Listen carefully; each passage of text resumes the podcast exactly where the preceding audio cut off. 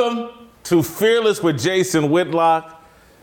And we have an amazing show planned for you today. Happy Thursday to everybody. Happy day before Friday. The weekend is almost here, baby. And you know what? I know what you should do this weekend. You should watch Dave Chappelle's Netflix special, Do Yourself a Favor. It's absolutely incredible. It's so incredible that's all we're going to talk about today. I'm going to break down the Dave Chappelle Netflix special, The Closer, and I'm going to do it with two of the best contributors on the show. Leonydus Johnson is back with us from yesterday. And my Asian brother from another mother is here in Nashville, Steve Kim. I haven't. It's been a year since I've seen you? Or? More than a year. I don't even recognize you if you're not at Wally's. Yeah. And you know, I, I feel like Dorothy when he hit the uh, Oz. It's like, and it's more than just curtains and buttons being pushed. This is amazing. Yeah. Uh, and so, Steve, let me ask you this: since you haven't seen me in a year, do I look? I I think I looked better than I did a year ago. I've been working on my weight, but I'm not sure because I left LA and my weight was good. And then I came here and started eating hot chicken and that. You had any hot chicken since you've been to Nashville? No. Yeah, uh, I came here and started eating hot chicken every day, and threw away a bunch of the uh, weight loss I had done and out in LA. But I'm now on the comeback trail. You know, go ahead, lie to me and tell me like, man, damn, Whit, you look amazing. No, you look good. You look like a guy that played offensive line at Ball State. You look like the guy that once blocked for Jeff George, the number one player, parade All American that went to Purdue. Yeah, yeah, that's that's exactly who I. Thank you so much uh, for saying that. But seriously, uh, we had all these plans. We were going to talk about X, Y, and Z, and then la- late last night, I was like, you know what? I need to watch the Dave Chappelle special, and and because I want to. Chappelle is important uh, as a comedian, and I don't know if I've ever shared this with the audience, but I've certainly shared it with people in private. Part of the conceit of this entire show is that two groups of people have let America down. And it's why America is in the shape that we're in. And it's my contention that ministers and comedians have let us down over the past decade. Ministers and comedians have been authorized and licensed to speak uncomfortable truths. And the ministers have gone woke. Uh, comedians are afraid of being canceled. And the truth has been in regression or receding out of fear because social media has so much control over the American discourse. And so from the pulpit, we don't get unvarnished truth. We get a, a compromised gospel, a gospel that lives in fear. And then from the comedic stage, from Saturday Night Live to every late night talk show, everybody's got the same punchline. Everybody just comes on stage, Trump, Trump supporters. Uh, and everybody just laughs out, oh my God, he said Trump. and, and it's like, I'm tired of that joke. It's not, I'm not bothered by Trump jokes, but I need a variety of jokes and I need both sides or the people that are being the most comical and crazy to be lampooned because maybe that'll talk some sense into them. And people have seen me on this show eh, talk about, I've written columns about like Bill Maher and what he's been doing on real time lately. It's been very important. And, and I say that in all seriousness because humor is a good way to get at the truth. Humor is a good way to get at people that lie and make fun of them and make there be a price for being as ridiculous and stupid as they as they've been. And we get none of that from our professional comedians. And that's why I sit around and applaud Bill Maher and say, wow, I appreciate you doing that. I, Greg Gutfeld and Fox News, uh, you know, what they're doing, I applaud it.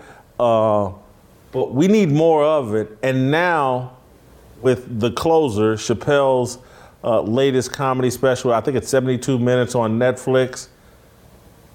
Dave Chappelle just wagged the biggest pair of balls I feel like I've ever seen from any celebrity. Uh, Dave Chappelle has FU money, and he used it properly with his uh, special he just did for Netflix. I think it's the most fearless, courageous, important, and hilarious comedy special uh, that I've seen in quite some time. Dave Chappelle talked about things that we normally only talk about in private. Comedians certainly don't talk about it. Ministers, many of them have been afraid to talk about it. Uh, but a conversation that has been going on in private, particularly in the black community, and Dave's a, a, a black comedian, he brought them all to the surface. Uh, this closer special, this guy goes after Jewish people. He went after the LGBT community and he went after the feminist movement. And as a black person, I was sitting back in like amazement, like, you can do this on Netflix? you can do this on the biggest comedic stage that we have in America, in any stage that Dave Chappelle takes, is a major platform. And he just talked about the three things that we talk about all the time privately. Dave talked about publicly, and he's taken a lot of heat. I, I'm not to me, I thought what I heard from Dave on this stage and th- taking the performance overall is that he doesn't care anymore. He crossed that line where he doesn't care if big corporations or the major sponsors ever do business with him again. He took some real risks, particularly his space Jews joke. And I was just been on Twitter uh, uh, today. He enveloped his whole thing around two space Jews jokes. And I went online and looked and like he's being called anti-Semitic uh, for cracking these jokes. I think it's being distorted uh, w- what he said, but he's being attacked and trying to be canceled for that. Certainly, I, have seen the New York Post wrote a story about GLAAD and the LGBT people all being upset. There are people talking about quitting Netflix, and then he went after the feminists, and so we're going to get into all of that and break it down a bit more, but it is the most important comedy special that I've ever seen. Uh, and it's just well needed. To me, it's like it's a ray of hope. It's a, uh, a, a, breath of fresh air. It's water in the desert. It, it, it makes me think, well, maybe we will come out on the other side of this woke thing uh, because I see Chappelle, I see Bill Maher, I see other people breaking away from uh, cancel culture and social media. And Dave at one point said, you know, Twitter's not real life and not the real world. Um, I just thought it was amazing. I'm gonna shut up and see if Steve Kim and Leonydus uh, completely agree with me or agree with me. I know for you know they enjoyed it, but uh, Steve, we'll start with you. Uh, what was your overall impression of what you saw from Chappelle? I thought Chappelle got back to being who he is, which is funny. When, you go to a stand up set, no matter who you are, a race, religion, uh, demographics, you better expect that at least one time you're going to be offended. And if you are, it's probably a great show. Your job as a stand up comedian is to be social, to be political, but also to be funny. And that also means offensive. And, and you saw a guy, the recent death, God rest his soul, Norm Macdonald, he never went away from his base. Now, I agree with you about Dave Chappelle. Uh, having his own voice again and not wanting to become Chris Rock, who I don't think is funny anymore. It's really sad to see. Okay, it, it, he's at that stage now where he's given up reins of his own material but here's the issue, though, uh, Jason. I don't know if it's going to lead any type of revolution, given the fact that the, uh, guys like um, him, Bill Maher, they're at the economic apex. As you said, they have FU money. Everyone else is just trying to make a living. And it's kind of like boxing in a sense that 98% of the money is made by 2% of the performers. A guy like Dave Chappelle, who's already etched his name or his face on that Mount Rushmore, you're right he could probably walk away right now, not make another dollar, and his great grandkids are going to live very, very well. The other, let's say 99% of those people that are trying to do what he does, they have to put on this performative wokeness, as I call it, to stay within the lines, not blur the picture. Is it approved by the certain masses? And if that happens, they can they are then allowed to make a living. It's interesting that Dave kind of framed it as his last performance. Well, a lot of people do that, from Too Short to Sugar Ray Leonard. They always come back. Rolling Stones have had, what, 10 last comedy uh, uh, concerts. So maybe Chappelle comes back in five minutes. I thought the last part of what he said was to the LGBT community is look, I'm done with it. But I'm just wondering if he was actually making fun of him, saying, You've gotten me out of comedy, or I could come back at any time and still say stuff about you. But be very mindful. In my view, Jason, until it is that middle class performer that's making a living but doesn't have FU money, until those guys in mass have that type of message, I'm not so sure what really changes. Let me ask you this follow up before we hear from Leonydus. One of the things you said early on was you, in order to be funny, you have to be offensive. And I think that a lot of people in this safe space society, no, you don't. Being offensive is cheap. That that you don't have to be offensive to be funny. That's just a cheap, easy trick. Anybody can be offensive. Right, but you know you can be clever. But when I when I say offensive, it's like to me, um, I, I relate to hip hop. The greatest lyricist never cursed, and I always thought when you cursed, it was the cheapest way to do it. Not that I didn't enjoy Luther Campbell, but it was really Rakim that I loved because he was a wordsmith. Like that guy could create a picture with words that was exquisite. And as someone that wanted to be a writer, you'd actually study what he did.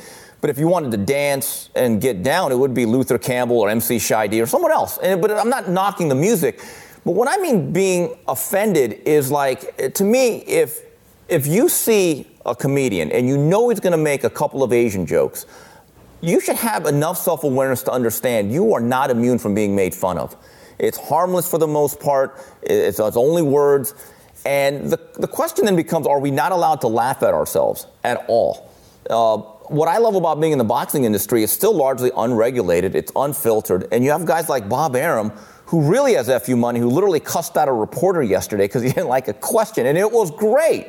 I mean, it's why I'm in the sport. That's why I still love being in it. And unfortunately, the other sports are so sanitized to a point, everyone becomes Derek Jeter. They become Captain Cliche. And, it, and if stand up comedians have lost that ability or that right to jab at someone to a point where other people are going to laugh and you're going to laugh at your own expense, then we might as well just get rid of the whole forum. Let me, one more follow up because I wrote down two things you said. you said Chris Rock isn't funny anymore. No. Hey, no. Elaborate. Well, I, I, that's... I've seen this with black comedians, and, I, and this is funny, it comes up. I remember how Richard Pryor and Eddie Murphy, when they were the young black renegades, were the funniest guys on earth. You're like, wow, they're doing stuff. Then what happened was this is the difference. Then they became corporatized, and soon enough, Richard Pryor, whose funniest moments were probably when he strung out on heroin, all of a sudden is doing the toy and Brewster's Millions. He became very suburbanized. Eddie Murphy, I thought, was an all time great, my favorite cast member ever on Saturday Night Live. But then after Boomerang, he became the Klumps. I didn't think that was very funny because he became family friendly. So here's the difference. The old school, all time great black comedians specifically, I thought they became forced into a box of being family friendly so that they would be famous in Peoria, as they say. Now, what's happening is that the modern comedian of any race or color is now forced to be in a box of woke. And if you're not in that box, you're in trouble. And some of the stuff that Chris Rock has done, he's even admitted it, some of his greatest riffs um, would not be allowed today. And I think you know which ones. One of my favorite Chris Rock riffs is, Well, I got a job. Good. What do you want? A cookie. Well, I raised my family. well, good. What do you want? An award? If you say that now, they would actually come down on Chris Rock. And Chris Rock for whatever reason, has bowed down and said, okay, I'll play within those new lines. And it's unfortunate. He's not the guy he was in 1995. Yeah, he definitely won't. Remember, he put out the video, How to Not Get Arrested or Killed by the Police? Oh, look. Yeah, he would never. one of the most underrated shows of all time on HBO was the Chris Rock show. It was a half hour show, and, and he still has this interview with Don King, which is one of the funniest things I've ever seen. But he would make fun of everybody and he had Ashy Larry um, as one of his sidekicks. And, then he had uh, that one uh, that one character that no one understood. Um, that they made, made, a real bad movie out of. But it was a fun show. Pootie Tang, yes, and it was hilarious. I never understood a single thing that guy was talking about, but it was funny. Now, Chris Rock, I don't believe wants to offend people for some reason. Yeah, you know, it's funny. I think it's been in the past year. Yeah, in the past year, I rewatched Don't Be a Menace to Society while drinking gin and juice in the oh, hood. Oh, what a movie! What a movie! it's not, and it's still hilarious. Right. And every joke, I'm sitting there like, can't say that now, can't say that now, can't crack that joke now, can't. do- And the stuff is still hilarious, and it's like, what happened to us? All right, Leonydus, I, I've made you wait long enough. Your That's all right. I'm in the audience. This is entertaining. Your impression of Chappelle's. Yeah, uh, there's there's a scene from The Office where Michael gets in trouble for telling an off-color joke, and uh, they're like, "You can't say that. That's offensive." And he's like, "Of course it's offensive. It's a joke." you know? And, yeah, and, you know, we talk all the time how The Office can't be produced. There's all kinds of stuff from back in the day that we can't we can't do today because of wokeness, because of wokeism. It just uh, people are very very insensitive. I am not a Dave Chappelle fan. Okay, so I'm going to be the odd. whoa, I'm going to be the oddball out here. I'm going to be the oddball. out. Ohio. Dave lives in Ohio. You got a bald head like I know. Dave. I know. All right. All right. You're like Dave's little brother. He may not even like the Buckeyes. I mean, jeez. No. Come on, Steve. Let's not go that far.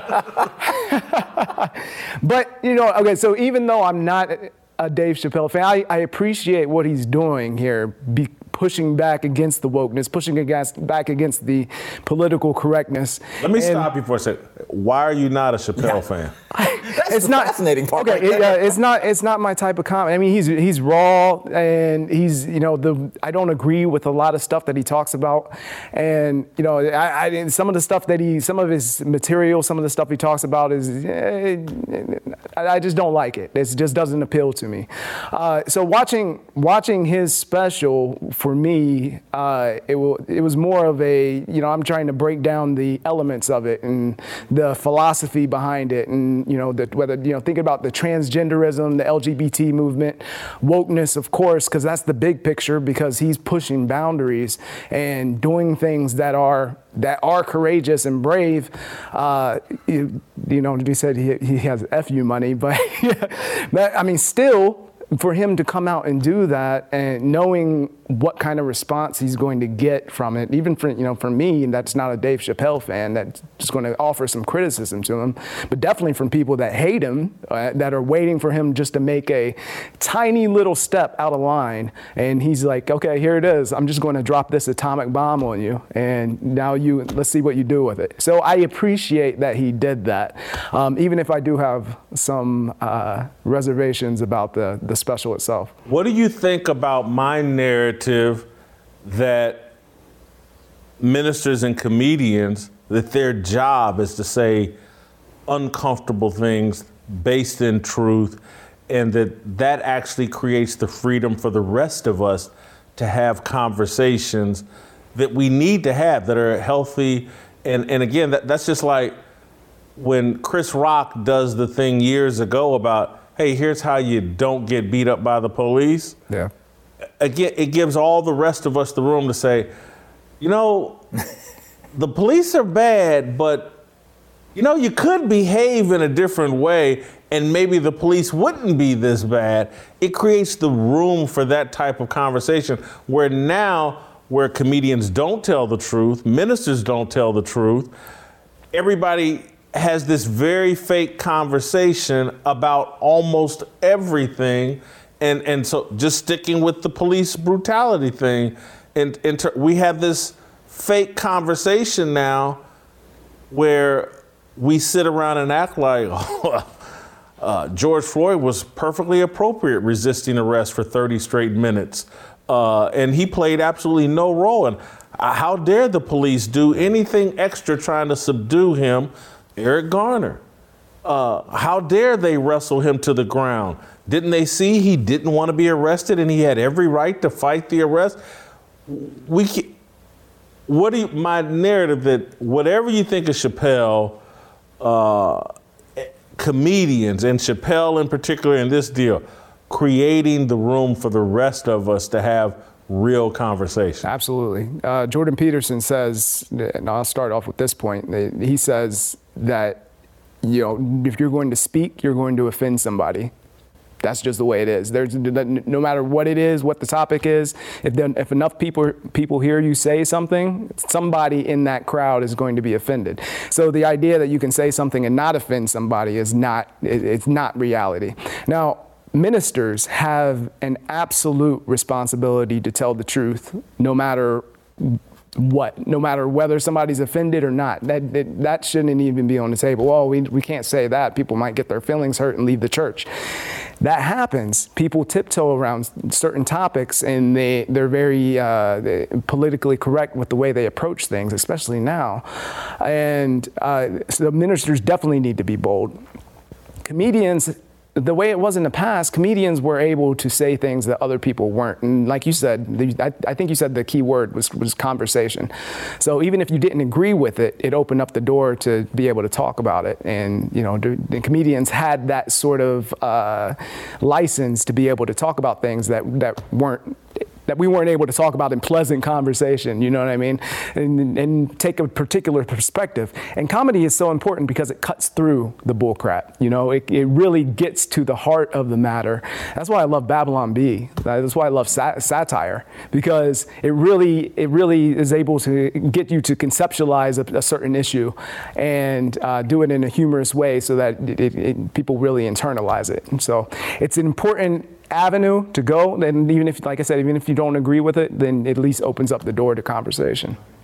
I want to, I want to make this point, and then we'll transition into a, a different discussion. But you guys can f- follow up. One of the most important things Chappelle did in this the closer comedy special, and he did a lot of important things. I'm not even sure if this was the most important, but early on it was like, whoa, his joke about the baby, the rapper, who can kill a black person mm-hmm. inside of a Walmart or wherever he said it happened, I can't remember, and that do no damage to his career.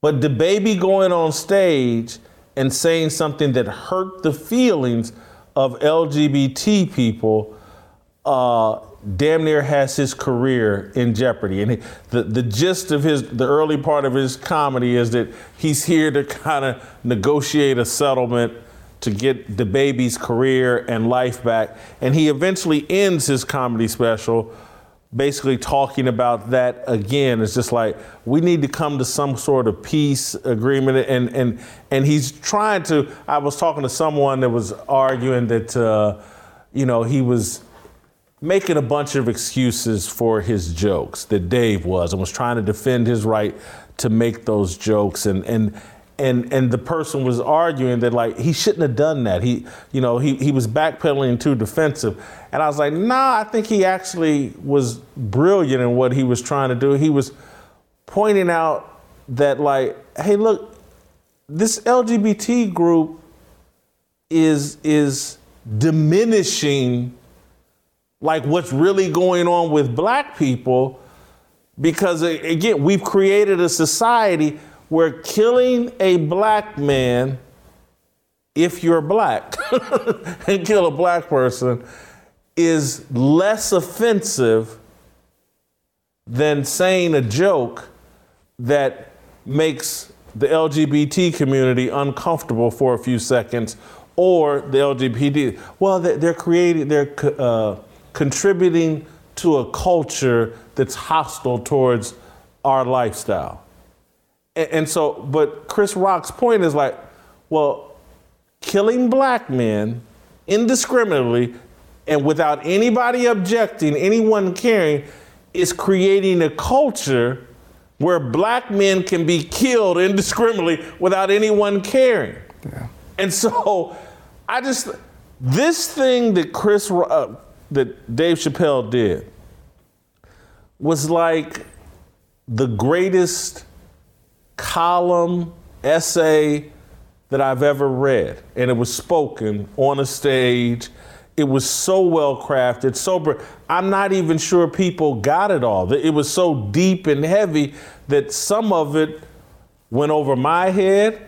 Uh, that uh, it's like Steve pointed out. I didn't get the uh, the joke about the fight on the inside between the the China virus and and black people. I didn't get. This thing was so layered and so heavy and so important and so funny. I, I just I, I don't I don't know if I've seen anybody on the comedic stage, me personally, operate at that level. I've seen some comedy specials that maybe I thought were as funny or funnier. You know, I think of some of Delirious, Eddie Murphy from back in the old days. Maybe I laugh more, but Eddie wasn't making no great points. He wasn't taking on the establishment and popular culture, and he wasn't taking the kind of risk that we just saw Dave Chappelle take in the closer. We're going to go a bit deeper, quite a bit deeper into this because we haven't even broken down like and we're going to here in a second, Dave basically calling out Jews in Hollywood. I'm just going to say it uh, as honestly as I can. I'm not trying to be offensive. I don't want uh, the Jewish crowd upset with me and calling me an anti Semite. I'm just going to discuss, or we're going to discuss, what Dave Chappelle did and what it means and its significance uh, don't go anywhere. Because, uh, one, I need to tell you about my best friends over at Good Ranchers. Uh, from their family feast bundle to their prime seafood and Ranchers Classic, our friends over at Good Ranchers can and will provide an amazing set of meals for everyone in your family. They bring you the best free range chicken and grass fed and grain finished cattle, and where it all comes from farms right here in America. Everything that they offer is truly 100% American farm raised right here. The taste, the quality, the whole nine yards is incredible. You guys know I've been eating uh, a lot of Good Ranchers food. It's helped me uh, with my diet, it's helped me eat a better quality of food, it's helped me lose weight. Uh, but more than that, I need you guys to support Good Ranchers because they support me. They support this show. You keep asking, and people keep looking for ways. How do you push back against this woke agenda, this mm. Marxist agenda? You got to support the businesses and the people that support that support your worldview, your America First worldview. Don't be ashamed of that. Don't let the media convince you that supporting America First is somehow anti-American or somehow racist. It's not. Good Ranchers supports American farmers and supports America and supports this show and these kind of courageous conversations we're having today. That's why you need to support Good Ranchers. Do it to support me, do it to support this show, do it to support yourself. Go to goodranchers.com slash fearless to get $20 off and free express shipping. That's goodranchers.com slash fearless.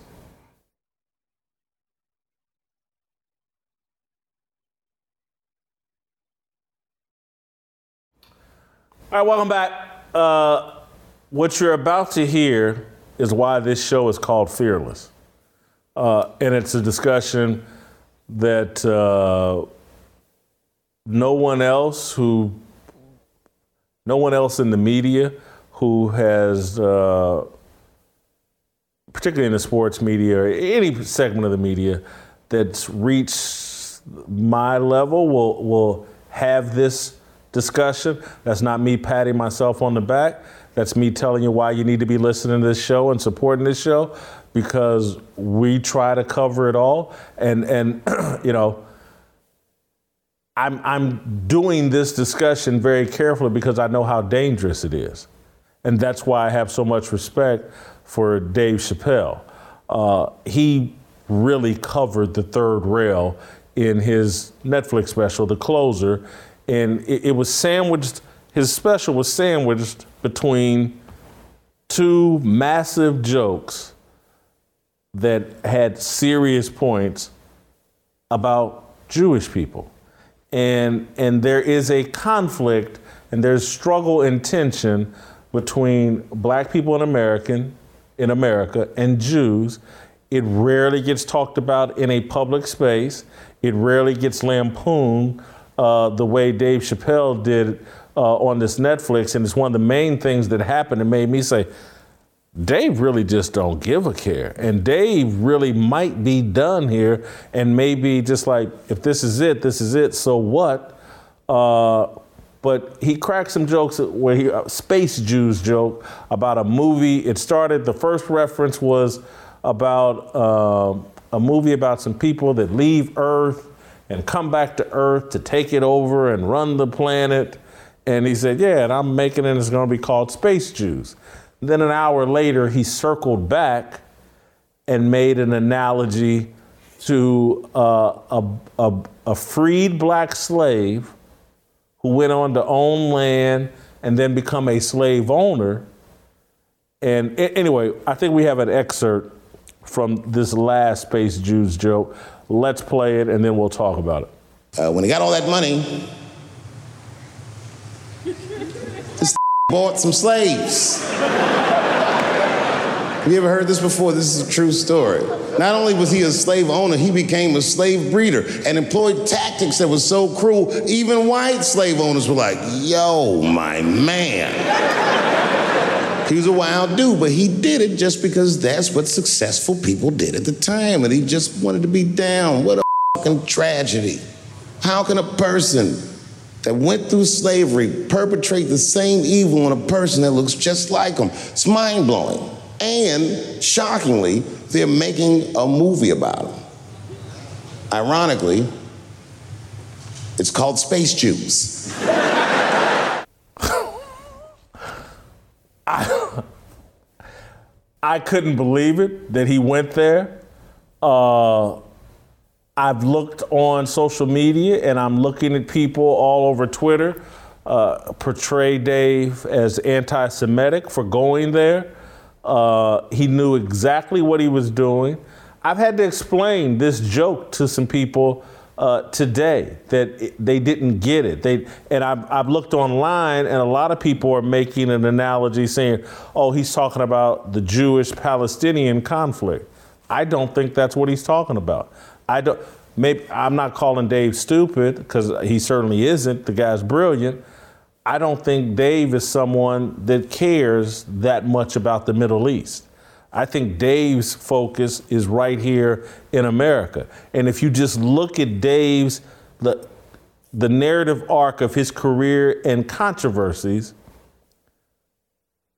going on Oprah Winfrey after coming back from Africa and abandoning the $50 million contract from Comedy Central and basically going on there and complaining like, man, everybody in Hollywood is trying to get me to put a dress on. It makes every black comedian, uh, black male comedian, put a dress on. When Dave was complaining about the direction of the Chappelle show and all the pressure, Dave was talking about, not by name, but he is now, white Jewish people in Hollywood that he's having to answer to that he feels like are trying to emasculate him and trying to emasculate uh, other black comedians.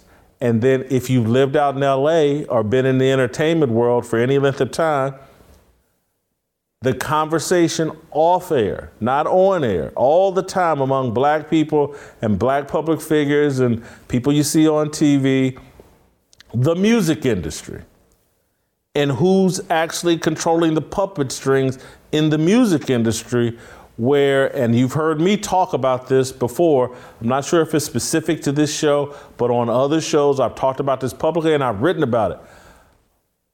The music industry, when Michael Jackson tried to use the word kike in a song, and he wasn't doing it to deride or denigrate Jewish people, he was doing it to call out uh, racism against Jewish people. But he tried to use that word in a song, and the music industry shut Michael Jackson down. There's never been a stronger force in the music industry than Michael Jackson. He couldn't say the word kike one time in a song.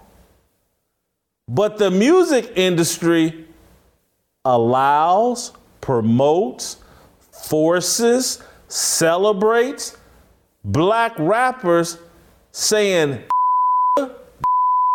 the N word constantly. They pro- promote the killing of black people, drug dealing among black people, disrespect for black women. All of this is littered in the music industry. And black people and Jewish people have a long history in the music industry.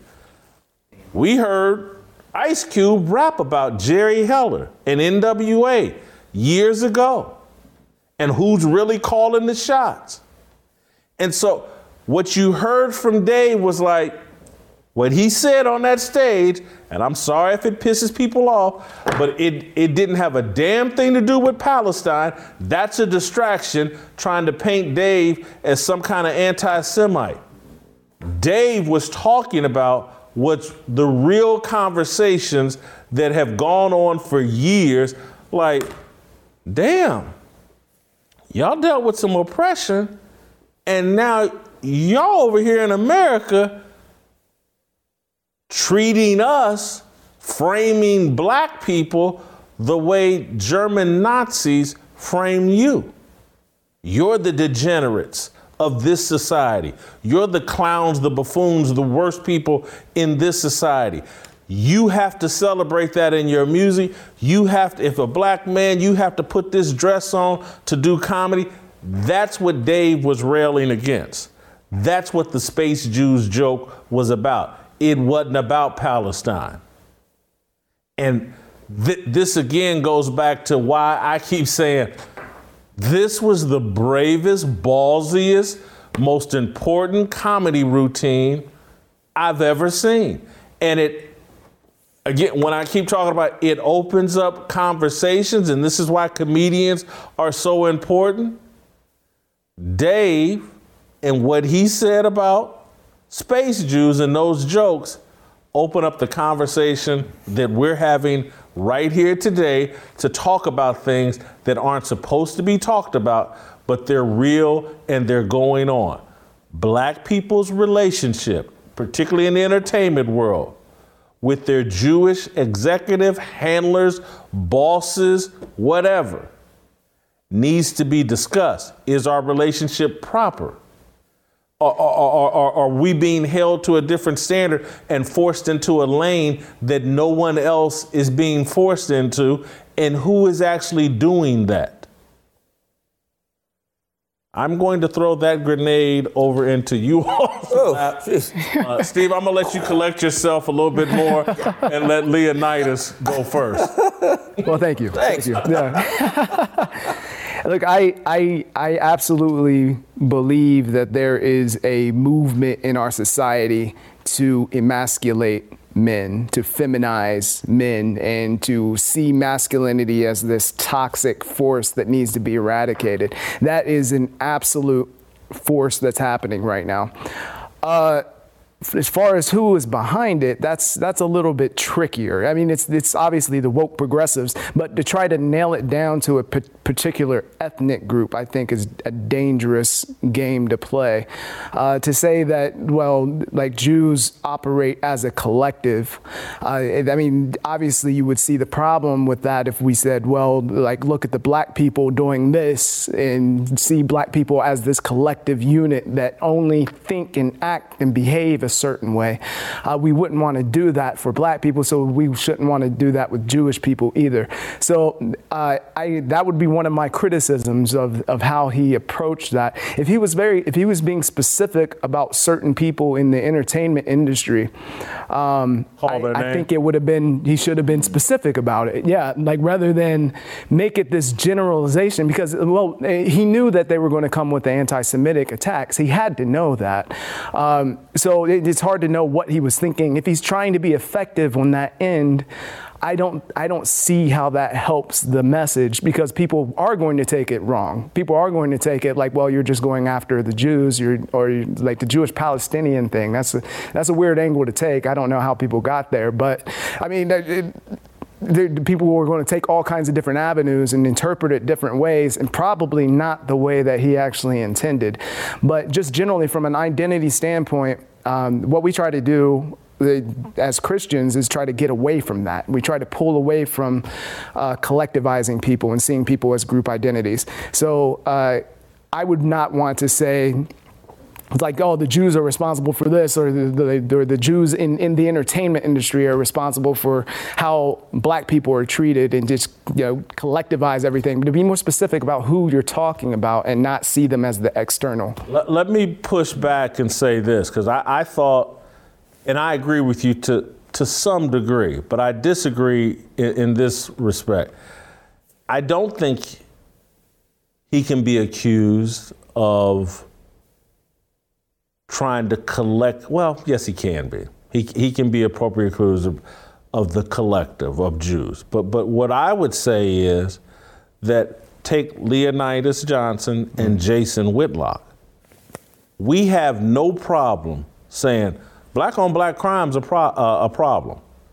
We don't say that uh, some individual shooter, we don't, you know, Leroy Washington is the problem right. or Junebug Richardson.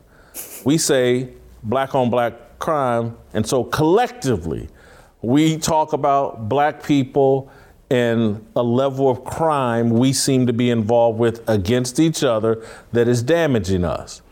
And so I'm not sure if it's a thousand percent unfair to have the conversation to say, and, and what Dave, I believe, is saying with these jokes, and I do know in private, off camera, the out in LA, the Hollywood area, I've lived out there. I know what black people talk about privately. Mm. About who's in control of the music industry? Who do we answer to? And a lot of times people will call out Jimmy Iovine, that's Dr. Dre's partner. Mm-hmm. Jerry Heller, who was Bob, who was with uh, involved with NWA and Eazy-E. But I don't want to be in denial of black on black violence being a problem. I don't want to be in denial that perhaps our relationship as entertainers in the entertainment industry is not healthy or appropriate when it comes to Jewish executives. They are powerful in Hollywood, in the music industry, in the age I, I was been rep by CAA and a bunch of they have a lot of say so and power and control and and I don't want to be in denial. I don't want to miss discussing that because maybe it's the only way to correct the problems in, in terms of why why are the music industry thing has just amazed me for a solid 30 years. Yeah. When they when they shut Michael Jackson down over that word, and I was sitting there like, as many times as I get called the N word in music, and this Michael Jackson can't say this one word. I, am just for, for, me, and again, that that's like Dave's point with uh, the LGBT community is like, wow, there's a special standard for black people and what we must tolerate. You can kill us indiscriminately, randomly, constantly, and we can kill each other, and no one will talk about it. The media, everybody ignores it. And, and you can say anything about us in music. No one will put a stop to it. But if Michael Jackson says that word once, he gets shut down in his tracks. It has to be discussed. I will I will agree with you absolutely with what's going on in Hollywood in the music industry. And I, when I was while you were talking, I was thinking about Lil Nas X and his, music and the satanic bent that he has and the LGBT bent. And then Black Lives Matter, which is more of an LGBT organization than it is a, a Black Lives Matter organization.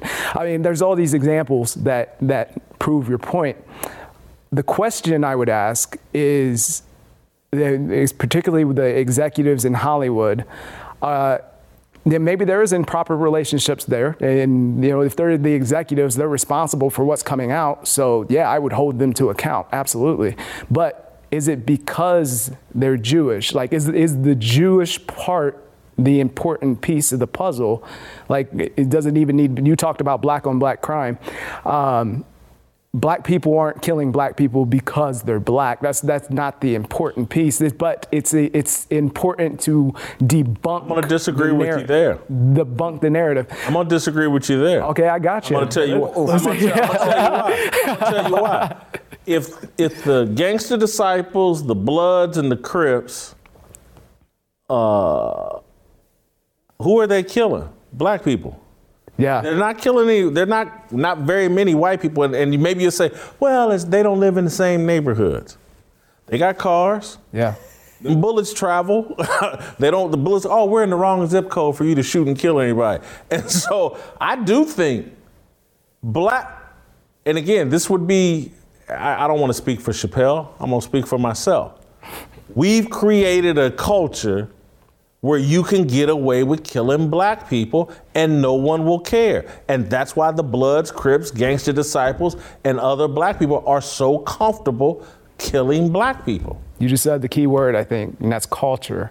And I, I, because most black people don't engage in that stuff. Most black people aren't in the hood culture. Most black people aren't killing each other or you know engaging in those degenerative behaviors. So when you think about black, a black person like me or you, like we're removed from that. That's not us. You know, like we're not we're not associated with that. But when we're talking about cultural issues. It's a subculture, right? So when a black person kills a black person, the only reason, uh, the point I was going to make before, the only reason that we really bring it up, or I mean, why I bring it up, is to debunk the narrative that uh, white people are black people's most dangerous enemy. You know, that's the biggest adversary is, is the white supremacist. Whenever there's, you know, last year there were 10,000 black homicide victims almost. So uh, it's The culture is the most The dangerous en- enemy. it's a cultural issue. So, eh, I mean, maybe there is a cultural issue. I mean, well, there definitely is a cultural issue in Hollywood. But my question would be is it related to being Jewish? Like, is, is that the key point, or is there something else? Well, who are the gatekeepers of the culture? That that's the and again, we should be able to have that discussion. Who are the gatekeepers? Who's calling these shots? Who who sits in a room? What group of people? And maybe it's not Jewish people. I don't know. Yeah. But who sits in the room and says, Michael Jackson, you can't say that word, but Snoop Dogg, you must say this word 50 million times in your catalog of songs, or we won't play it on radio? Who, who, there is some gatekeeper.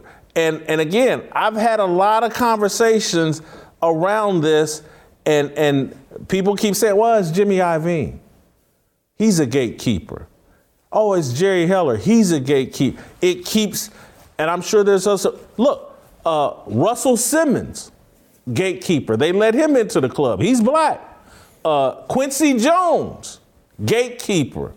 Uh, so there are some certainly non-Jewish gatekeepers uh, involved here. There's some black gatekeepers involved here th- that you know, Jay Z, gatekeeper. Yeah. Uh, but who let him into the club? who gave him a key to the gate? Steve, I, I'm, I, I don't know if you're chomping at the bit to get in here or you. no, I mean, I'll step on the grenade and get blown up. But here, I think the overall point was the analogy he draw was that the slave became the slave owner, and so, and he became very, very cruel to his subjects, his own slaves. So it's almost like the oppressed become the oppressors. So it's what's that old saying about absolute power absolutely corrupts.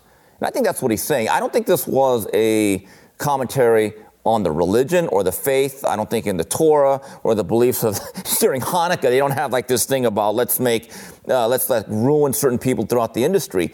But the, the broader point that I think Leonydus has talked about this in terms of the culture of black on black murders or how it's accepted, the word is normalization. I think that's the big key. And I know you've done a lot of videos on that, and has others. Uh, the, the one thing that's interesting is when you say, do we have to be specific about it? I, it just kind of popped up to my mind, you know, especially during the 90s, during the Soon Ja Du, Natasha Harlins things. That was a big story, especially in LA.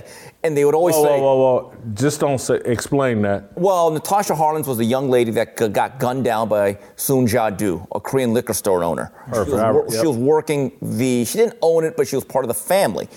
And it was so funny because for all those stories, they'd always say, Korean liquor store owners. I'd be like, that's a redundant term. That's like 90% of them. Let's just be honest about it. And there was a big issue. And so, like, to your point, you don't have to be so specific about it. You kind of know when you say liquor store owner and a, uh, an incident, you kind of know who's involved. Um, that, that's kind of what I would say. And also, the other thing is, in terms of like the black male image, I was just thinking about this as you guys were going back and forth. He brought up Little Nas X. The other one I'd bring up is Billy Porter. My question is very simple Yeah. Who is the white version of Billy Porter?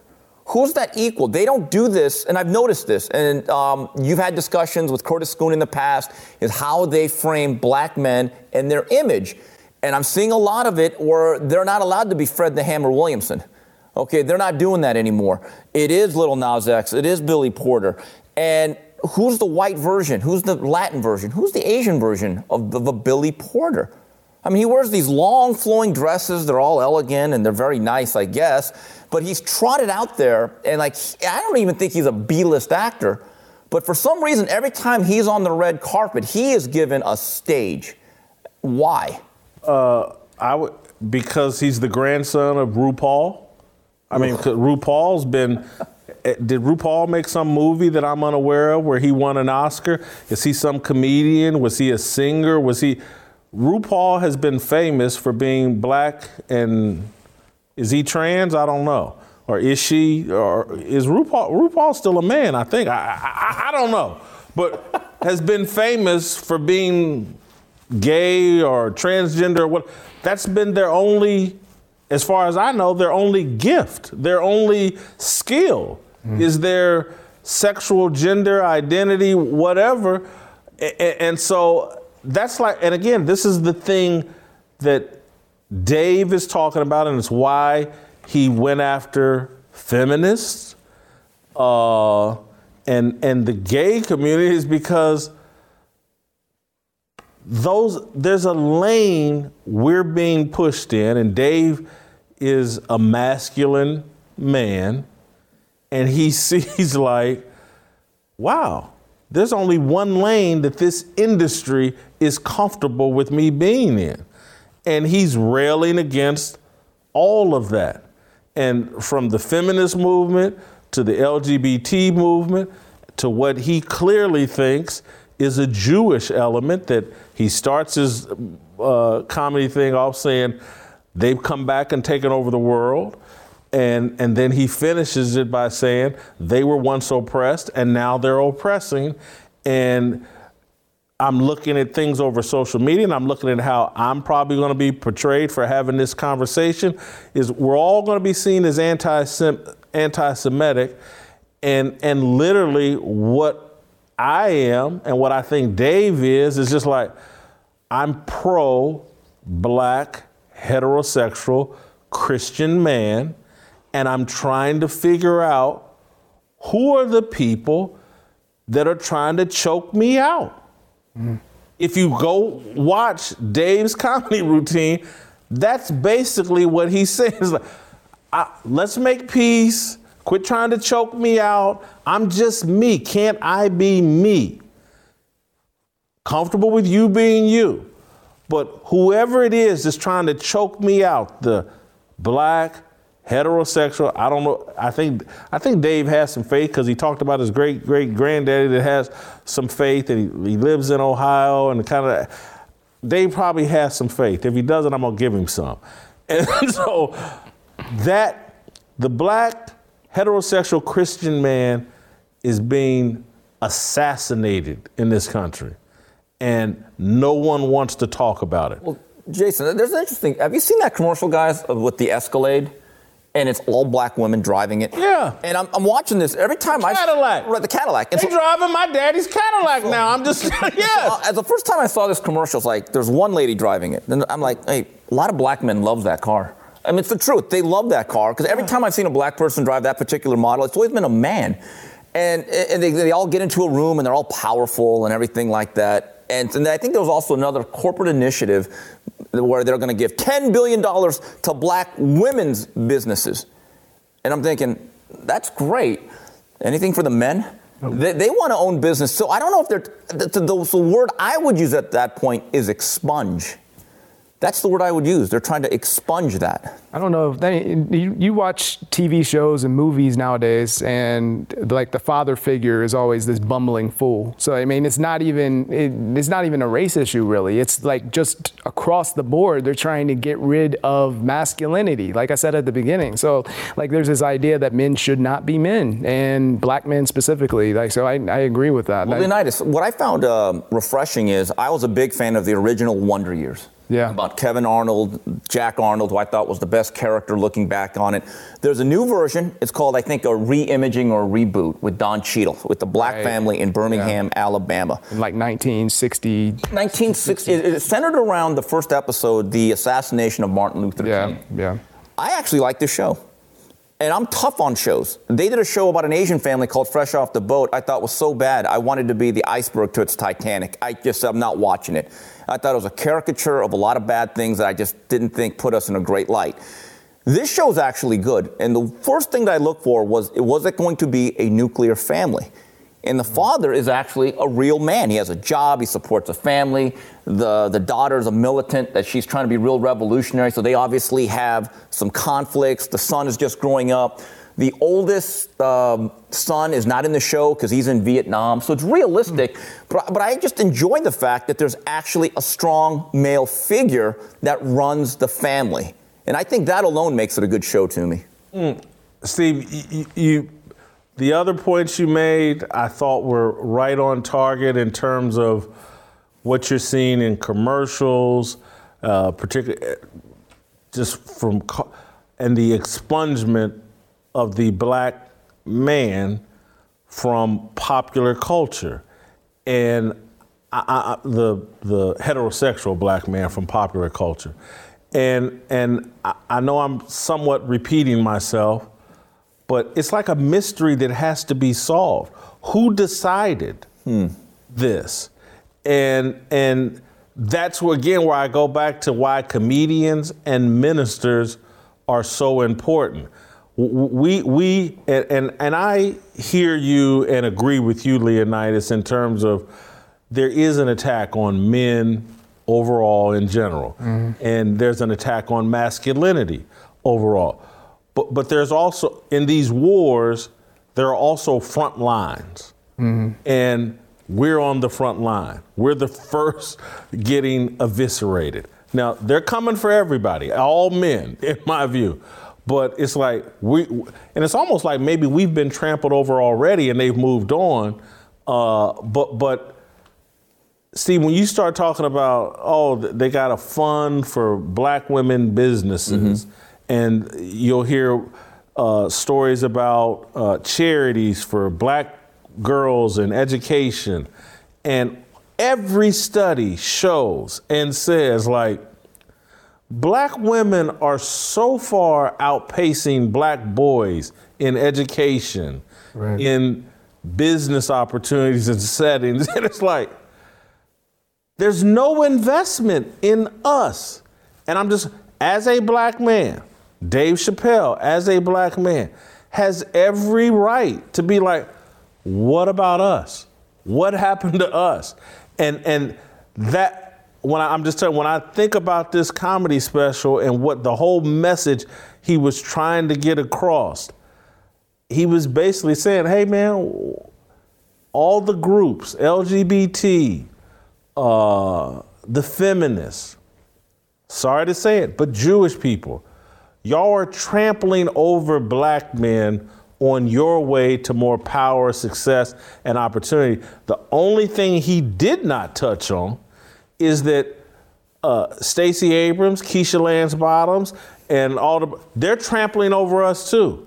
Everybody's using us as the trampoline, the launching pad. Just jump up and down on the black man and get higher and higher and higher.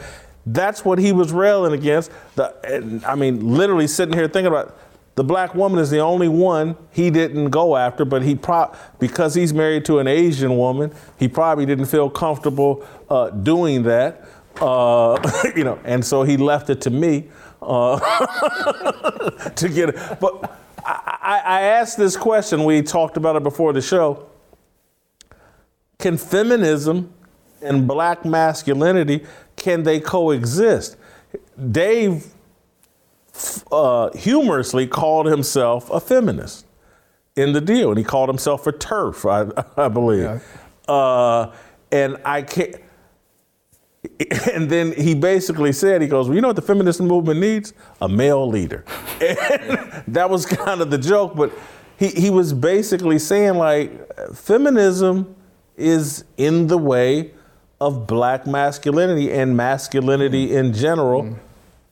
I'm gonna throw that grenade. Yes. Uh, feminism can't hardly coexist with anything else at all and definitely not with masculinity.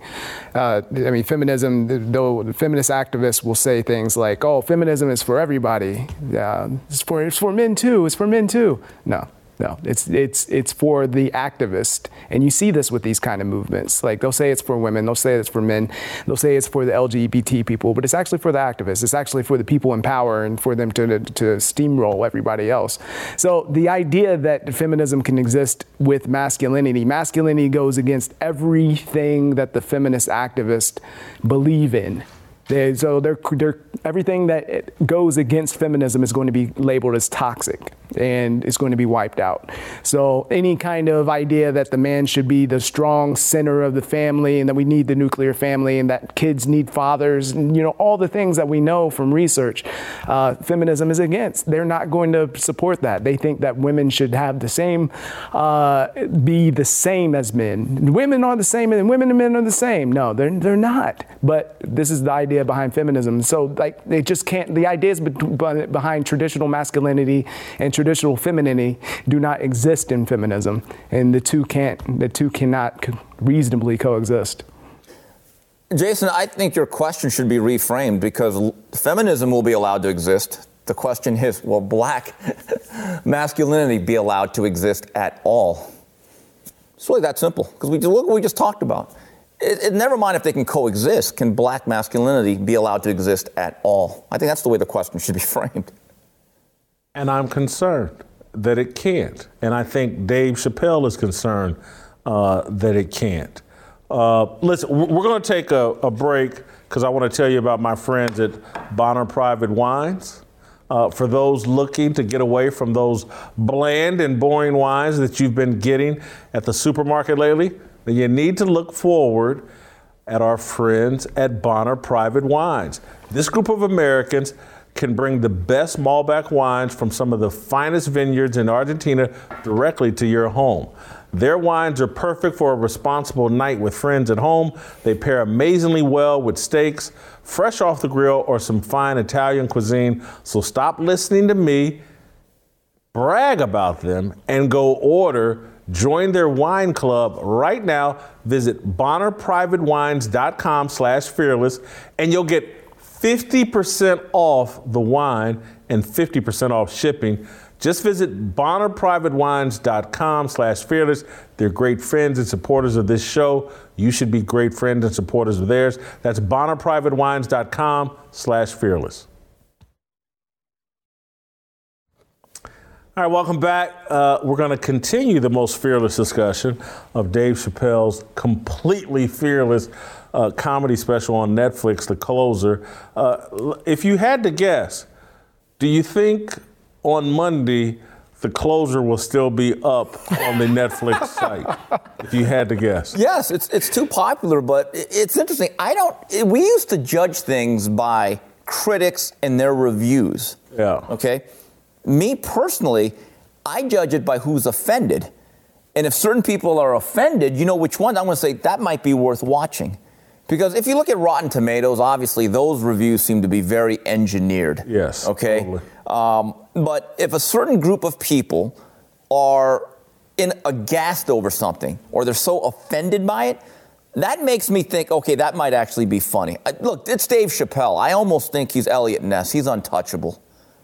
We will see. I, am not so. There's so much blowback building up, and I looked at like I looked at my own Twitter feed this morning and saw this rigged some bot farm farm had gotten a hold of some tweet that I put out when I, I called like, wow, this is the most courageous and impactful, powerful, blah, blah, blah. And then the next thing you know, I'm getting the same tweet from all these different people that all have 50, 60 followers. And so there's an organized hmm. effort being ginned up to try to cancel this comedy special. I'm not sure if on Monday, if this thing hasn't been taken down and Netflix isn't issuing an apology. I I would probably agree with you. I think the woke mob is really strong at this point, really influential, and the corporate uh, um, bosses they they're going to bow to it and they've been doing that the whole time. So uh, there's going to there's going to be a lot of blowback these next few days, and I yeah I think it's going to dis- the whole the whole site doesn't pull a Facebook and disappear for a while. so, I don't know what happened. I don't know. It's, it's like I mean, this morning when I went to go watch it. Generally, you talking about Dave Chappelle puts out a comedy special. You'd think when you logged in, it would be the first thing you sing, saw yeah. them sending. Remember when they put out that that movie about the Central Park Five by Ava DuVernay for like two weeks. Every time I logged into Netflix, maybe longer, that was the first thing I saw. You got to watch the Central Park Five. Yeah. Any of these Netflix deals that are on the agenda, on the right narrative, they just shove down your face and make sure you see it. Dave Chappelle puts out a comedy special, and I kind of had to hunt it down on Netflix so they're already halfway. And then I keep reading stories. The New York Post has one out where, you know, uh, liberals are blasting it and that everybody's upset. Steve, I'm just, the thing is so loaded with so many different good points. One thing that I missed that you called being Asian was I was like, oh, I, I think he defended Asians and you were like, no. and the, the whole his little COVID joke went completely over my head. Wait a minute, I'm Asian. No, but anyway, so, so here's the funny I actually give him credit for when, when he's talking about these this anti-Asian thing, and I have an interesting viewpoint on it. It's probably going to get me in a lot of trouble, but hey, we're fearless. I'll get to that later. He actually oh, get to it now. He, he didn't actually blame white supremacy or Trump supporters. And then when he said what, what's going on in my body, because he's basically calling it the Wuhan flu, which yeah. the mainstream media actually came up with that. They were using it for a quick minute. That hey, I'm a black guy and my antibodies are, are just beating up and assaulting this Asian virus. I thought it was funny. And to get to my point about the Asian hate thing, um, I found it interesting the way they framed it. Um, there was a lot. Do I believe that this was about people hating Asians, no matter who was doing it? Do I believe that there are certain black people that just don't like Asians for whatever reasons? Probably, just like there's probably white people that don't like other minorities for whatever reason they have. But I never felt like a target because number one, I'm not 70 years old, I'm not elderly. And the other thing is, there's an old saying from Willie Sutton, who's a criminal. They once asked him, Well, Mr. Sutton, uh, why do you rob banks? And he said, Easy. It's where the money is. so if you are a criminal of any type, if I see an old elderly lady and she's Asian and she's got one of those poodles, I'm thinking, oh, that lady must have money.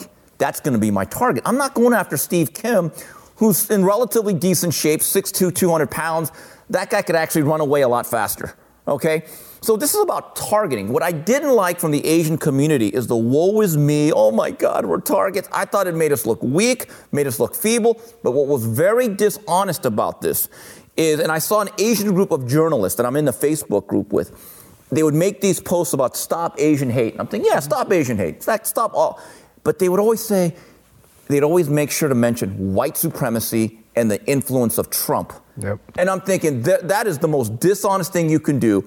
And then another thing I did not like is I wonder for all of these Asians who have been a victim of this, or their families, or grandmothers, their mothers who are assaulted or breached in any way, how many of you were chanting and marching for defunding the police last year? Because we have to be honest, when you defund the police in any community, and this has been shown statistically, crime has gone up against everybody. See, this is what people don't. It wasn't just Asians where there was a spike. Everyone has become more of a victim of crime in the last 18 months. And so I actually saw on ABC, this is the funniest thing. I turned this off after about five minutes. They did a story about Asian Heritage Month. So I'm thinking, okay, I'm going to watch this. I guess it's my duty. And they started to get into Asian hate. And I'm thinking, okay, let's see how they frame this. And wouldn't you know it, they started to make it about MAGA and they started mm-hmm. to make it about white supremacy. And I'm saying to myself, we're, we're not even being honest about this. At all. And we're, we're scapegoating people that had nothing to do with this for the most part. So that's the way I look at it. I did not think that Asian hate was about hating Asians. I think it was about vulnerable people who there was a perception that all Asians are rich and that we own all own liquor stores or we do dry cleaning. It's not necessarily true. Okay? And that's what I think happened because if you actually look at the profile of who's being victimized, it, it is the elderly. And that was my view on that whole thing. And I'm glad that at least Dave Chappelle pointed something out. Who was doing the actual assaulting here? I, am going to tell you the other thing he did that was interesting because you mentioned about demonizing Trump supporters as if Trump supporters and white people were out targeting Asians. Yeah. that's laughable. Asian, or particularly Koreans, but Asians have businesses in poor black communities, and they have pretty consistent conflict with the people that live in those communities, and they're black and or maybe Hispanic, but primarily black, and it's dishonest to try to act like, yeah, this Trump supporters are going into Koreatown and killing Koreans. That's a joke. But the the thing Chappelle did in this special that that I also thought went against the grain, and it probably went over people's heads, uh, is he told that story about being at a bar full of Trump supporters in Ohio.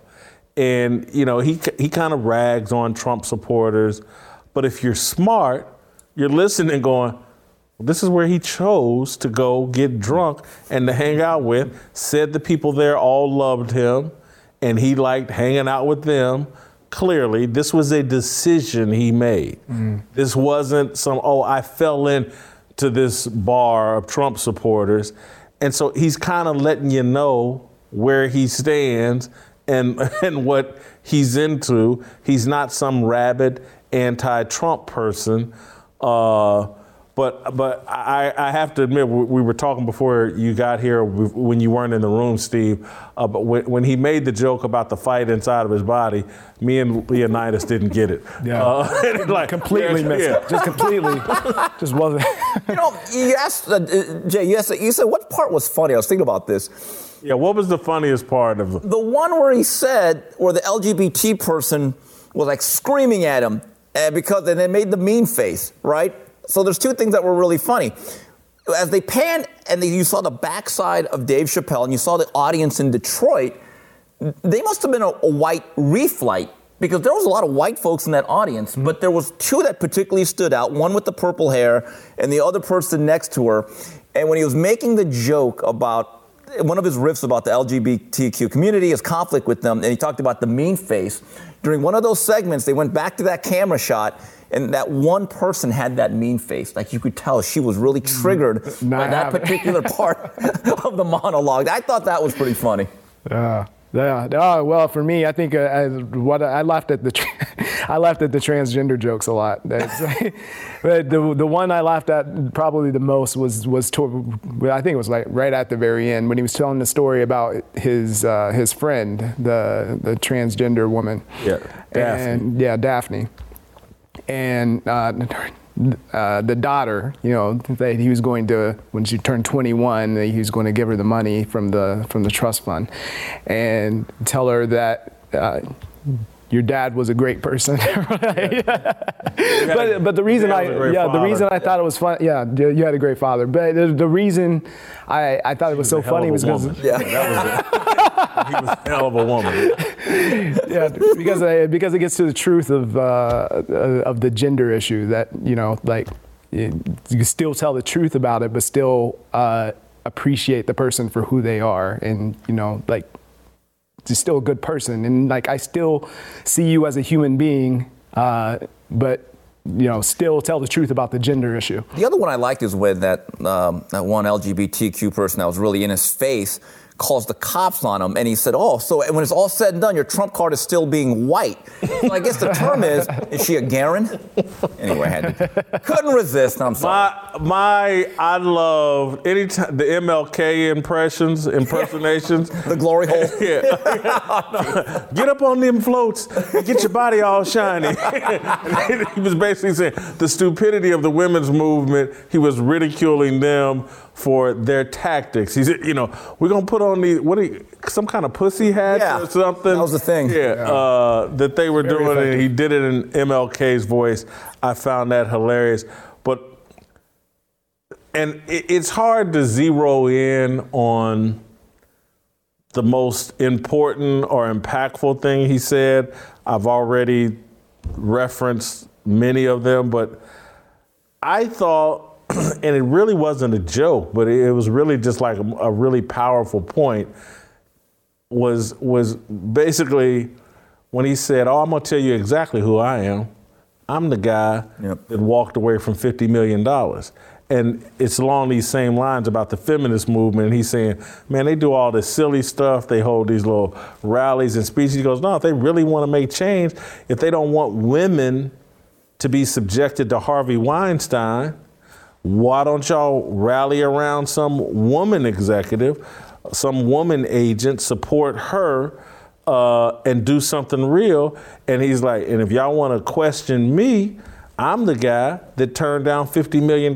Basically, saying, I'm really about this life. Y'all on some BS. I thought that was really power. No one could miss that point. It couldn't go over anyone's head. It, it, and he was basically saying a lot of the stuff y'all doing is a joke. It's not really serious. It's a game. I'm out here trying to do real things, and again, I, I this is probably in the middle of the of the act, mm-hmm. and it really because at different points he hit just major themes to stick with you and and and basically his whole act and what the way he just called out the power structure in the industry and the groups that he's been struggling with Jewish people, feminist movement, transgender, the gay movement. He went on stage on Netflix and called them all out in a very powerful way, and he's going to deal with all the backlash of that. While you know y'all want to put on hats and take your shirt off and show everybody your boobs, and and not do anything real, I thought that was powerful. Well, like I referenced it last week. It's the w, uh, WNBA and the NBA last year. One thing they didn't do is actually walk off the job. They still wanted to collect their salaries. They wanted to wear the Right. T-shirts. They wanted Yep. to do the hashtags. They wanted to kneel for the anthem. The other powerful moment I thought was really poignant was how Daphne wrote a tweet defending Dave, saying, "This guy's good. He's helped me. He's a good individual. Lay off him, or at least give him a fair shot. But to me, he's a good human being."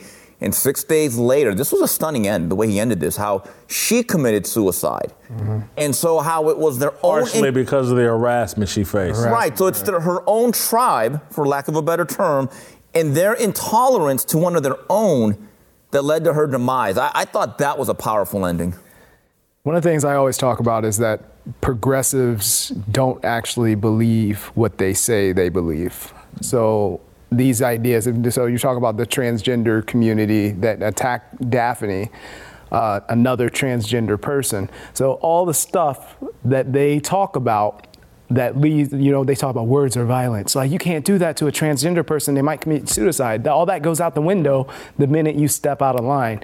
And we see that as as racial minorities. They when you have when you step out of line with a particular narrative, then you're attacked as an Uncle Tom or a coon or whatever it might be, and they don't actually believe in these narratives that they push. But the tribalism aspect is the part that I found to be the most compelling out of the whole thing because, yeah, like we do have our tribes, and a lot of times we allow that to really take over who we are. At the at the sacrifice of rational thought, right? So, like, we go with the tribe, even if it's against our personal values and morals, or if we even have any, you know, because a lot of people do not, they just go with the flow. Um, but what he was talking about, and he, he, he mentioned it a little bit, he said that like, she was a comedian, she was part of my tribe. It transcended the transgender stuff and they, there was some commonality there. And she had a quote. Um, what, what did she say? I need you to believe that I'm having a human experience, and that to me encapsulates everything because I, I mentioned it already, but people are human beings. Like, yeah, we have these different tribes and we have these different categories that we fit into, but at the end of the day, we're human beings and we need to see each other as human beings. very powerful. And Dave, this again, why I call it a great essay, and you know, it really was a piece of art what he put together for those seventy some odd minutes, and and because basically he's saying, you know, that's what black people have been trying to say is like, hey, we're part of the human experience, no different than anybody else, and his story about Daphne and about her having a human experience, and even though it's a flawed one, or you may see it as a flawed one, it's a human experience. Humans go through what Daphne went through. It, it made me empathetic towards transgender people. It, it, it doesn't make me think we need to change all of our laws and rules because of my empathy for them because and, and people will hear this as a joke but i'm being very serious when i say this. You all should be empathetic about my weight problem but that does not mean we should require airlines to make wider seats. And uh, it, it, it's it's and again, you can sit there and say, "Well, Jason, you can lose weight and you can correct, blah blah blah," and, and but but no, I say, you know, my desire for food, fast food, junk food, whatever, is is something in my head, some feeling that I have that's pro- maybe no different than the feeling in your head that you're actually a woman in a man's body and blah blah. We all get dealt a set of realities, desires. They all have consequences. And I'm gonna have to either correct and tame my desires and lust for food, or I'm gonna have to deal with the consequences. And so I don't think we can build a society based around people's desires and feelings. And we can't come up, oh, well, because people feel this way or they have this desire. We must change all the rules so that everybody's feelings and desires are met. Because literally, there are people that feel like they're dogs or cats Right. or cows. And we can't say, well, because this person feels like a cow, we gotta Yeah. pretend to pump milk from their male breast, or we gotta, you know, uh, we just can't do it. Yeah. I'm sorry. I've got just, I gotta squeeze into a seat on Southwest Airlines. I'm not the most comfortable for those two, three, four hours, whatever it is. I got to deal with that. And I, I know it sounds like I'm trivializing, but I'm really not. I'm just trying, you know, great societies, societies, societies that work have a set of rules and laws that work for most people, and everybody else has to make some adjustments. And we all have to make adjustments.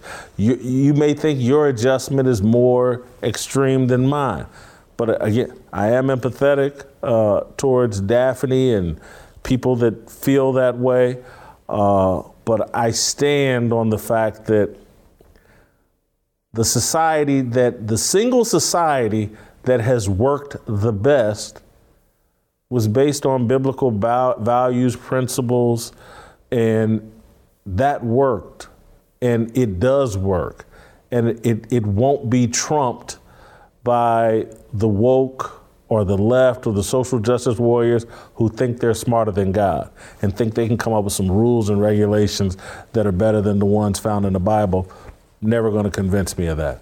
Uh, did I did I get to everything I wanted? To? Oh no, I wanted to ask you all. Uh, and before this, I would have never gone here. but Dave Chappelle called himself the GOAT. And after that performance, he called himself the GOAT in this performance of the closer. And after that performance, I'm going to give him GOAT status. Is he the greatest comedian of all time?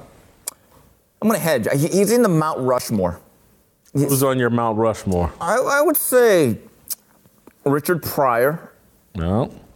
Eddie Murphy, Dave Chappelle, and I'm going to look for a fourth, but I want to put this in context. Last year, Dave did this special, I think it was called 846, and he was talking about mm. The George Floyd incident. That, I, I was not a fan of that. I turned that off quickly.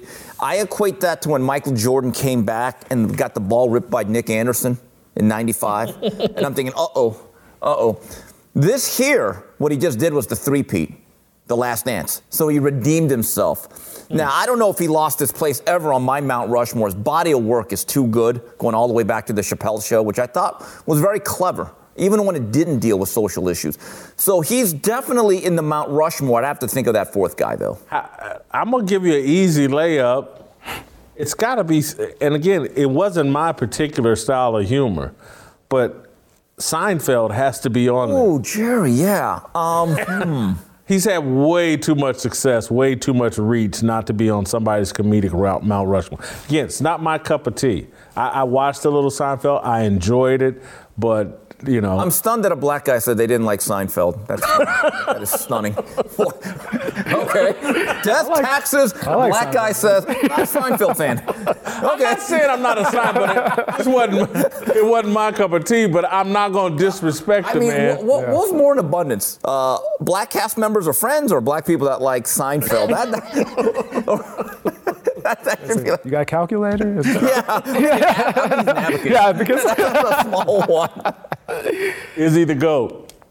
uh, my goat, and let's let's leave the recent events aside, but Bill Cosby is my greatest of all time. Holy cow, the most controversial thing that's said on the show is at the very end. Cause Fearless. Wow. Cosby's my favorite comedian of all time, and, uh, and you know that that says nothing about his personal life and the things that things that happen. Of course, I'm not co-signing that, but comedy-wise, that is mu- that's much more in my lane. Like his his comedy was on point. Uh, Dave Chappelle's, I mean, he's he's a great comedian. Like I said, he's just not my Gotcha. not my not my type, man. The, the, woo, I wasn't expecting that. Uh, who would be number two? I don't know. And that's a Oh. good question. I mean, like, I like Eddie Murphy and Richard Pryor's all good right. stuff. Um, All right. Uh, so I, I'm not, you know, I like the Cosby Show, Yeah. the, the later one. I li- the Cosby Kids, Fat Albert, all that was. But Bill Cosby never been. I'm far more profane, raw than Bill Jason, Cosby. did you watch the Cosby Show? Yeah. I thought it was a great show. I have more appreciation. I know you're not allowed to say it now, and there's still a few networks that actually air the reruns. And I don't binge watch it as much as I do Different World, which I've been doing like last three months. I've been trying to catch up to everything. But the Cosby Show, I, I still distinctly remember. I'm this Asian kid growing up in East LA, suburban family. But I remember at the end there started to be like real criticism that it was too. It was think about this. It showed black families in an unrealistic light. Remember the criticism of that? I always found They that to actually loved each other. That- they lived in a nice house in a brownstone. And I'm like, well, no okay. one killed anybody. Yeah, and I'm thinking to myself, that was. wasn't Bill doing crack? yeah. No, I, I Very caught all that. strange criticism uh, when Yeah. you look back at it. I can't believe Claire, you know, she wasn't hooking on the side.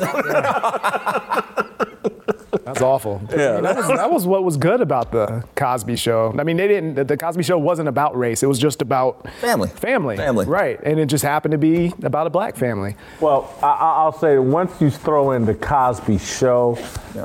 Your your decision on Bill actually makes more sense. It's more defensible. I can. That's more defensive. it's like a leg- it's a He's gonna legitimate. kick me out of the Yeah, It's a legitimate opinion, and again. And I do, I I respect the fact because I do think his comedic career can be judged without throwing in his personal life, Yeah. which, you know, is worthy of criticism. But as a comedian and what he represented, you're a thousand percent right. I am calling Dave the GOAT because I've never seen a performance like the one he just gave. I've never, at a critical time in American history when there's an obvious culture war, and I've criticized Dave when he came on Saturday Night Live after the election. I thought, I thought it was horrible. I thought it was dishonest. I thought it was.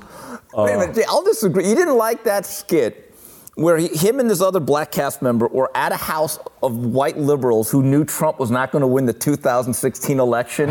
and as the night went on, the white people were like, oh, uh, he, and then two hours like, oh my God, he's winning. And, and, and, and like, and one of the white liberals said, this is the worst thing to happen in American history. And Dave goes, that's really the worst thing America has done, is elect Trump. It was a funny joke. I thought, I thought that was actually a monologue skit. was horrendous. Oh, that was horrendous. Yes. And I thought it was dishonest. And again, it's like he was far more honest in this comedy special in turn. Dave's living in Ohio in Yellowstone or whatever. Is it Yellow Yellowwood or Yellow Yellow Springs. Yellow Yellow Springs. Around a, you know, cut it out. Don't, don't act like you living in Trump country and you running around with Trump people, but you're gonna get on Saturday Night Live and, and play that. So I didn't like that. This here, man, Godspeed to uh, Dave Chappelle, an important comedian, an important person, uh, created the space for us to have this conversation we just had today. If you can find this conversation anywhere else, please let me know because I want to see it. I want to watch it. You can see everybody else is going to distort what Dave did. Everybody else is going to call him an anti-Semite. They're going to call him a homophobe, a transphobe. Everybody else is going to try to assassinate this man's character. I'm talking about in the in the mainstream media, corporate media, and, and even even some people in independent media or whatever. They're all going to be afraid to, to address and discuss any of that. We just had the realest conversation on it thank you guys so much. And before we go, uh, and I can't believe now that I look at my, I got an approval uh, rating score uh, for uh, Dave. All three of us actually do. Uh, so in job performance, if you've been listening uh, to me on this show, I have no choice but to give him a perfect 25 in job performance. Uh, Dave just crushed it. You couldn't do any better than what he just did. Uh, Steve, uh, job performance? You know, after 1846, I referenced, he was probably at like a 15. Uh, but now this this reminds me of Nas when he did like Illmatic. He was great first couple. Then he did You Owe Me. I hated that song. Had a couple back. Now this is him coming back with Stillmatic. So he has bounced back. He's back with the lost tapes. He's at a 24. Uh, Leonydus, So- job performance? Yeah, so so again, it's it's not my cup of tea. But what we talked about at the beginning, the importance of comedy and what comedy is supposed to do, uh, particularly on a political level, I think he did a very good job at that. Um, and the audience was into it. He did his job as a comedian. He's obviously a master of his craft. I mean, even though I'm, even though it's not my style, but I can appreciate what he does. So I gave him a 20. Uh, character, uh, I, I at one point again I was down on Dave's character after he, I felt sold out on Saturday Night Live, but now I'm back up uh, Dave's character's really high. I think it took a lot of courage to say, you know, the only thing I knock him, I, I, Dave is so good, he doesn't need the N word to make people laugh. And so that's where I take off one point and I gave him a 24 in character. Yeah, I gave him a 24 because I actually know some mutual friends that know him. They speak very highly of him, and he's a boxing fan. So anyone that's a boxing fan is good with me. 24. Yeah, I, t- I took off uh, more points than just one for, for the excessive use of the excessive use of the N word. Uh, but but uh, just in just in general, um, like because he's that's not my style of comedy, and you know the way that he approaches issues is not how I would approach them. Um, I don't agree with a lot. Of, let me break some news to you. You're not a comedian. no, thank you, thank you for that. I want you to say bitch every other word the way Dave does. Thank you for that. I was worried about it. Um, but eh, I don't agree with a lot of the ways that he does things. So I, I, I, I think he has a lot of stuff he needs to work on character-wise, personally. Um, eh, I, I don't want to make that kind of judgment like toward him because you know judging people. But the, the, since The we're doing the scorecard. We got to do the scorecard, Leonydus. You 15. know, l- remind what's on the back of that card. Fearless. right? I'm just saying. He ain't you know, scared. I'm just saying. I'm just wanting to you know making judgments about people without fixing yourself. You know the whole thing. Well, But- we'll, we'll do an approval rating on you. okay. Uh, make you feel better. Him a- Authenticity. We got you gave him a 15. 15, yeah. Authenticity. Uh, I think he's back being very authentic. Uh, you know, I'm t- before this special, I probably would have had him at a two in authenticity. Now I have him all the way at a 23. Michael Jordan. Uh, I'm with you, but I, I actually want a full 25 to do something of that nature, to hit on so many subjects and to poke at the bear. Several of them takes guts. That's authentic. 25. Yeah, I, I thought that he was uh, he was very authentic. He didn't come off as false to me. Uh, he was most. I gave him a twenty. Uh, it, that just may be my bias coming through again, but but I Not quite as authentic as I Bill felt like he was. That's exactly right. Thank you. But I mean, like some, I felt like there, there were times where he was he was ragging. Like we talked about the uh, tribalism thing. There were times where he was ragging on that, but it felt like he was leaning into it something quite a bit as well. So there's a little bit of hypocrisy happening throughout the throughout the segment throughout the the special. Yeah, so Leonydus 20. is a tough critic. I know. it factor, uh, I'm only gonna go as high as 20. Dave smoked cigarettes, and you know, I did like his suit this time. Uh, I liked his suit. I don't know how I felt about the particular style of tennis shoes he Yeah, the had white on. shoes. Didn't like that. I, I don't know how I felt about that. So didn't you know a 20, which is a high score for it factor. Uh, you know, they. I, I love the fact that you know he can be seen out and about around Ohio and hangs out with the people. But so give him a 20 in it factor. I, I'm a sycophant today. I gave him a 25. He- at- Anytime he performs, you circle with the red pen. Ho- Honestly, you do. And like uh, being around him at fights, I know people have sat next to him.